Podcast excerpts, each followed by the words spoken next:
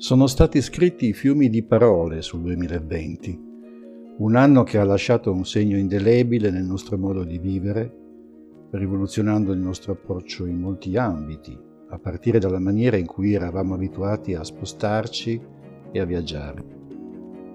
Non vedo miglior modo di iniziare il nuovo anno quindi se non parlandone con Carla Diamanti, una professionista che ha fatto del viaggio la propria filosofia di vita e di lavoro. Questo è il podcast 2021 di marcobena.eu. Buongiorno Carla. Quando hai iniziato a usare le tecnologie digitali per il tuo lavoro o la tua professione? Tecnologie digitali mi manda già in panico. Eh, poi però mm, se ci rifletto mi fermo un attimo, penso e mi rendo conto che in fondo è digitale anche cellulare, tanto per dire, giusto? E allora, se è così, ho una data, anzi ho un viaggio che in genere mi si confà di più. Partivo per Israele per scrivere una guida e mio marito mi regalò il primo cellulare perché era una cosa che, uno strumento che avrebbe potuto essermi utile mentre giravo da sola per il paese. E quindi quella è stata la mia prima volta, un bel po' di tempo fa. Certo, da allora la strada è stata tanta ed è trascorsa in modo velocissimo, si può dire.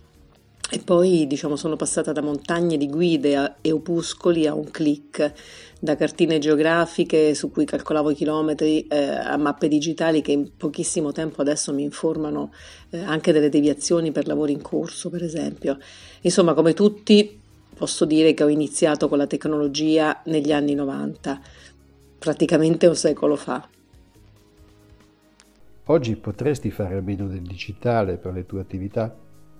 Beh, sfido chiunque a poter rispondere di sì a questa domanda. Io no di certo, non potrei più fare a meno del digitale per le mie attività. Mm, è vero che poi tutte le mie attività richiedono verifica e presenza sul territorio o presenza in aula, sia che parta per scrivere un reportage o una guida, sia che mm, progetti un itinerario, che insegni a farlo, insomma il cuore del mio lavoro resta la mia valutazione personale, la mia valutazione dei fatti e il racconto che ne traggo. Però la mia risposta alla tua domanda resta sempre no, non potrei più farne a meno, perché la tecnologia mi consente di partire più preparata, di moltiplicare la mia visione, di accelerare i tempi in qualche modo e poi anche di avvicinarmi alle persone, di ridurre il margine di errore e questa è una cosa bellissima. Quanto ha pesato la formazione specifica nello sviluppo delle tue competenze digitali? Direi zero. Io ho un diploma in turismo e poi ho una laurea in scienze politiche a indirizzo storico, peraltro. Ho studiato tutt'altro e l'ho fatto esclusivamente su supporti cartacei, che tradotto oggi significa schedari di biblioteche, volumi in prestito, eh, migliaia di pagine da leggere, mm, tomi enormi per preparare gli esami, eh, appunti da scrivere e trascrivere, insomma diciamo che la mia competenza digitale è arrivata con la pratica e anche con qualche mini corso di formazione. Oggi continuo a migliorare quello che so grazie alle risorse dis- disponibili in rete eh, che sono messe a disposizione appunto da persone competenti come te eh, che in qualche maniera condividono quello che sanno. E, ehm, e, poi insomma si impara anche leggendo i post e i commenti di chi conosce una materia, quindi in qualche maniera la formazione specifica eh, non c'è stata all'origine, però è un work in progress perché continua eh, a essere sempre attiva, insomma ogni volta che ci colleghiamo ehm, in qualche maniera leggiamo, ci informiamo e ci formiamo. Quale importanza credi che avrà il digitale nello sviluppo della tua carriera? Beh, nella mia carriera mm, insomma, il peso del digitale eh, sarà sempre maggiore, anche perché mm, nel caso specifico stiamo vivendo un periodo storico che ci dimostra proprio come il digitale sia stata l'ancora di salvezza per molti di noi, sia perché ci ha consentito mm, di viaggiare, di muoverci, ma anche di formarci, per cui di non fermarci in qualche maniera. Quindi penso che l'esperienza del virtuale sarà una via di non ritorno, tra l'altro ci consente di risparmiare, di ottimizzare poi anche di, di, poter agire nell'ottica del multitasking, mm, che è una cosa che per chi come me eh, lavora in più ambiti dello stesso settore è fondamentale, quindi il peso sarà sempre maggiore nella mia carriera. Quali sono i tre strumenti digitali a cui non potresti mai rinunciare?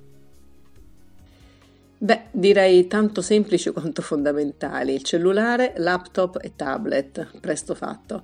Eh, per comunicare sicuramente, per lavorare, per leggere, per scrivere, per archiviare, ma poi non solo per lavoro in realtà, eh, perché anche per lo svago, per la cultura, per l'informazione. Poi per me che viaggio spesso, potermi spostare con la casa in tasca è davvero una conquista straordinaria. In qualunque posto mi trovi, in qualunque momento posso accedere al mio archivio alla libreria, alle foto, ai ricordi, al lavoro, ai testi, insomma tutto. Ehm, questo è vero che è positivo mm, sicuramente perché ci consente di viaggiare più leggeri. Ehm, è anche vero che però il tempo finisce mm, poi per non essere più scandito. Ma comunque, insomma, mi sembra che sia già così o no. Dove ti vedi professionalmente tra dieci anni? Beh, io sono una consulente, una consulente di viaggio, sono una penna che collabora con varie testate, eh, sono una persona a cui viene spesso chiesto di partire per lavoro, dunque tra dieci anni mi vedo continuare a fare quello che faccio, cioè offrire la mia competenza a chi ne ha bisogno. Magari forse, se devo proiettarmi tra dieci anni, forse direi viaggiando un po' meno per poter prendere parte più spesso a tavole rotonde o tavoli di lavoro sul futuro del turismo, che è un argomento che mi sta molto a cuore, su cui lavoro, per cui forse un pochino più ferma a, a divulgare, eh, però sempre nello stesso ambito. Quale tecnologia pensi che avrà più impatto nella vita quotidiana nei prossimi cinque anni? Probabilmente credo che sarà la realtà aumentata. Io penso sempre in termini di spostamento, di viaggio e questo è un modo straordinario per conoscere il mondo, purché non diventi l'unico naturalmente. Credi che ci sia sufficiente educazione digitale nel tuo ambiente professionale e in generale? No, nel mio ambiente professionale direi, direi che non ce, n'è, non ce n'è affatto, anzi eh, questo poi è il grande regno dell'autodidattica, eh, tutti imparano tutto eh, online e tutti vendono delle, ehm, delle capacità, delle competenze delle competenze che forse spesso non corrispondono effettivamente a quello che, che promuovono, così, al modo in cui si promuovono, um, anche perché poi l'auto, l'autodidattica credo che limiti le possibilità di utilizzo e possa creare trappole e, e anche indurre in errore. E, um, credo che ci sia davvero molto da fare, anche per rendere consapevoli le persone che pensano di sapere che invece non sanno poi granché. Un gioco di parole però carino e che rende l'idea, no? Grazie a Carla Diamanti per aver condiviso con noi le sue riflessioni e un grande in bocca al lupo per i tanti progetti che ha in cantiere in questo nuovo anno. A chi ci ascolta auguriamo un felice e costruttivo 2021 e diamo appuntamento al prossimo podcast di marcobena.eu.